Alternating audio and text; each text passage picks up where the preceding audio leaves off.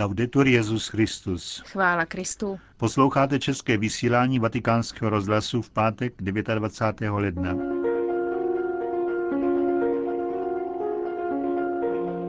Jako každý pátek i dnes bude hlavní část vysílání tvořit promluva otce kardinála Tomáše Špidlíka. Před ní ale krátké zpravodajství z Vatikánu. Pořadem vás provázejí Markéta Šindelářová a Josef Koláček.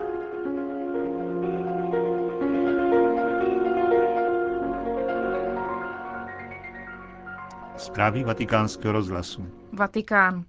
Prohlásit manželství za neplatné bez respektování objektivity svátosti, ale jen kvůli subjektivnímu uspokojení žadatelů, kteří se nacházejí v neregulérní situaci, znamená manipulaci pravdy a spravedlnosti a je projevem špatného pochopení lásky, zdůraznil dnes Benedikt XVI. při audienci členů tribunálu římské roty, které přijal při příležitosti zahájení soudního roku. V závěru své promluvy v Klementinském sále připomněl, že právo zvýhodňuje manželství. Proto v případě pochyb musí být manželství považováno za platné, dokud se neprokáže opak. Jinak hrozí veliké riziko, že soudní výrok o jeho neplatnosti zůstane bez objektivního opěrného bodu tím, že se každý manželský problém přemění na příznak chybějícího manželského spojení a tak bude popřeno jeho podstatné jádro spravedlnosti, nerozlučitelné pouto. Vztah mezi spravedlností, láskou a pravdou podrobil Benedikt XVI. vlastní reflexi. Cituje přitom také svou encykliku Caritas in Veritate. Je třeba vzít na vědomí rozšířenou a zakořeněnou tendenci, která, i když ne vždy výslovně, spravedlnost a lásku staví proti sobě, jako by jedna druhou vylučovala, varoval svatý otec. V tomto smyslu, pokud se zaměříme zvlášť na život církve, se někteří domnívají, že pastorační láska může ospravedlnit každý krok, prohlášení o neplatnosti manželského pouta, aby se vyšlo vstříc lidem, kteří se nacházejí ve složité manželské situaci. Pravda by tak byla viděna jako nástroj, který lze přizpůsobovat po každé potřebám, které se představí. U základů tohoto milného pojetí stojí také uvnitř samotné církve podceňování kanonického práva, jako by bylo pouhým technickým nástrojem jakýchkoliv subjektivních zájmů, i když nejsou založeny na pravdě. Naopak, pouze pokud jsou spravedlnost a pravda o křesťanském manželství správně slyšeny, je možné pochopit, jaké má v soudu místo láska. Jednání toho, kdo vykonává spravedlnost, zdůraznil svatý otec, nemůže nechávat lásku stranou. Jako příklad jednání v lásce připomíná Benedikt XVI. instrukci Dignitas Connubii, která uvádí, že kauzy žádostí o anulaci manželství nemají zůstávat u tribunálu prvního stupně déle než rok a ne více než šest měsíců u druhého stupně. Na závěr své promluvy zdůraznil, že jak spravedlnost, tak láska předpokládají lásku k pravdě.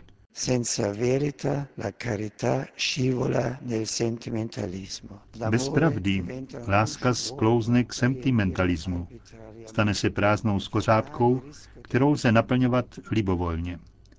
V kultuře bez pravdy je láska ve fatálním ohrožení. Stává se kořistí citů a náhodných názorů jednotlivců, zneužitým a deformovaným slovem a k opačnému významu. Řekl Benedikt XVI. členům tribunálu římské ruty.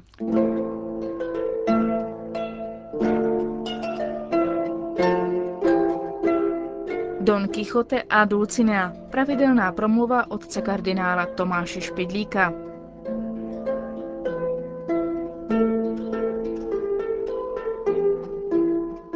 Don Quixote, stará kniha, a zase se o ní při různých příležitostech mluví. Není divu, problém, který nám tam staví před oči, je věčný. Škoda, že jsme my Češi zapomněli na nenápadné drama, Bůh ví, bylo reprezentováno na jevišti od našeho Viktora Dika z moudře Dona Kichota. Abychom si tedy osvěžili paměť staré literatury, vzpomeňme si znovu na motiv, o který tu jde. Cervantesova kniha je průhledná. Don Quixote, rytíř bezbázně a hany, táhne světem, aby hájil čet spanilé dívky Dulcinei. Je zosobněním člověka, který žije plně pro svůj ideál, který mu zaplnil mysl a natchnul srdce a nedá se odradit žádným zklamáním. Doprovází jej na cestě jako sluha sedlák Sancho Panza. Ten naopak žádné ideály nemá a prostě bere prozaickou skutečnost tak, jak je. S fantastickou Dulcinou se smíří, až když se dozví, že jde o obyčejnou selskou děvečku, která umí dobře stloukat máslo. Oba hrdinové románu se docela dobře snášejí, protože jeden považuje druhého za neškodného střeštěného. Jak to skončí? Poslední kapitola nám představuje Dona Kichota před smrtí, který děkuje Pánu Bohu za to, že zmoudřel. Uznává, že všechny jeho ideály byly fantazí a klamem. U tohoto dost násilného závěru začíná úvaha Viktora Dika. Je skutečně pravda, že to bylo zmoudření? Nebylo by lépe říci, že Cervantes svého hrdinu nakonec zabil? Je pravda, že v našem světě žádné ideály nemají místo, že žádná krásná Dulcinea neexistuje? Zůstává jenom Sancho Panza, který ve své čisté formě u nás vystupuje jako dobrý voják Švejk. Odpuste, že dělám toto srovnání, ale připlítá se mi tu stará komická vzpomínka. Před léty jsem byl v Soluni a hledal jsem tam nadšeně nějakou vzpomínku na svatého Cyrila Metodie. Bohužel tenkrát v jejich rodišti nebylo ještě nic, co by naše věrozvěsty připomínalo. Ani ne v kostele svaté Sofie, kde svatý Cyril se duchovně zasnoubil s boží moudrostí. Zastavil jsem se tam zklameně u výkladní skříně knihkupectví a tam jsem s hrůzou četl titul jedné knihy o Kalostratioty Švejk. Vraťme se tedy zase k naší české literatuře. Je to také Julius Zayer. Jeho literární dílo je jakoby celé zasvěceno krásné Dulcinei. Jedné ze svých dívek dal jméno Belisantea Krasavice a řekl o ní, že byla lepá a luzná. Jeho muští hrdinové idealisté se nedali doprovázet Sančem Pancou, ale napsal o nich román o věrném přátelství Amize a Amila. Ale umístil Zajra všechny své hrdiny daleko od české vlasti. Ponejvíce do starých rytířských časů Pyrenejských horách. Znamená to, že v naší vlasti není pro Dulcinej místo, patřil tento spisovatel k literárnímu duchu kozmopolitů, kteří chtěli programově otevřít okna našich zájmů do krás cizích zemí, které doma nenacházíme. Ale jak se tyto problémy odrážejí na poli náboženské? Jsou opravdu věřící nadšení idealisté, které nesnášenliví realisté obyčejně dovedou k tomu, aby jednou zmoudřeli a přijali svět tak, jak je, se všemi slabostmi, s prozaickou všedností? Myslím, že nejlepší odpověď na tuto otázku najdeme ve slovech, kterými končí naše vyznání víry. Věřím v jednu svatou, všeobecnou apoštolskou církev, v hříchu odpuštění, těla vzkříšení a život věčný. Amen. Pokud to jenom recitujeme bez hlubšího zamyšlení, nepozorujeme protiklady, které tu jsou vysloveny. Věříme, že je církev svatá.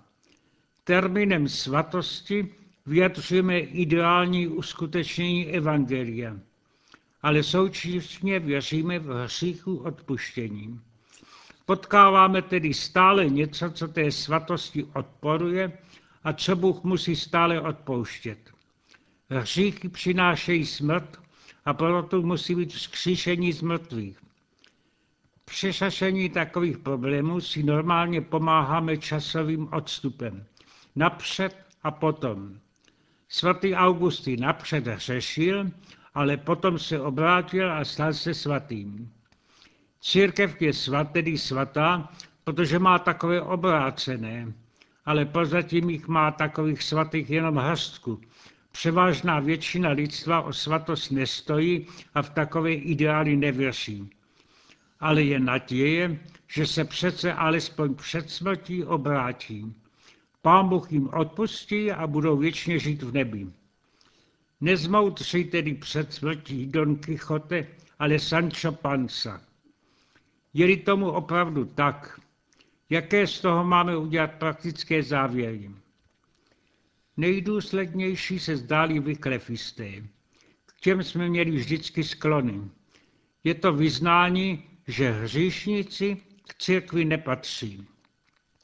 Na kosnickém sněmu byl mistr Jan Hus obžalován, že hájí toto mínění. Je biskup, papež nebo prelát v těžkém hříchu, už není papežem, biskupem ani prelátem. Málo kdo ví, že ta byla proti němu byla vyrobena v Praze a mistr Jan se k ní jako ke svému mínění nehlásil a koncil mu věřil. Církev je svatá ne proto, že jsou v ní jenom svatí, ale protože má schopnost všechny chybující obrátit a zve je proto k sobě. A jestli trestá církevními tresty, z níž nejtěžší je exkomunikace, odepření svátosti, ty všechny jsou určeny k tomu, ne aby byli vyloučeni, ale aby byli napomenuti, aby se jim ukázalo, kam to vede, když svatosti církve vědomě odporují.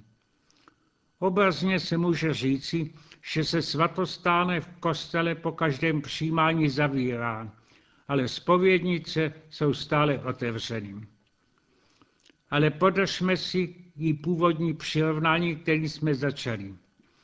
V pozemské církvi chodí stále spolu Don Quixote a Sancho Panza.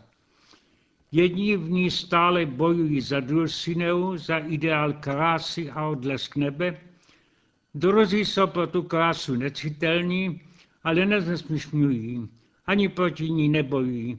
Naopak jsou ochotní posloužit těm, které považují za lepší sebe.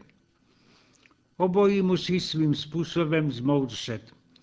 Idealisté si musí uvědomit, že se jejich ideály reálně uskuteční jenom skrze Krista a podle plánu prostřetelnosti a realisté němu nečekaně zavolají tichou modlitbou, aby je vysvobodil z otroctví materialismu nudných dní. Jsou naprosto nevylečitelní švejkové? Neřekl bych. Když jsem ten jejich manuál kdysi dávno četl, hledal jsem tam humor, ale ten mne tam tuze nepobavil, ale utkvila mi jedna maličká pasáž. Nějaká babička uvaří hladovému švejkovi bramborovou polévku, chce mu udělat křížek na čele a řekne mu, ať vás vojáčku pán Bůh ochrání. Ze všech a ze všeho si uměl Hašek udělat hrubý šprým, ale tu se najednou odmlčel. Pocítil, že potkal někoho, kdo je daleko vyšší a skutečnější než on. Není to zlé, že Dulcina nabila formu babičky Boženy Němcové. A takových bylo a doufáme i je i dnes mnoho a ty učí naše děti před spaním hledět na nebe z písní srdce, kde jsi, kde jsi hvězdo má. Dej Bůh, aby ji každý co nejdříve našel.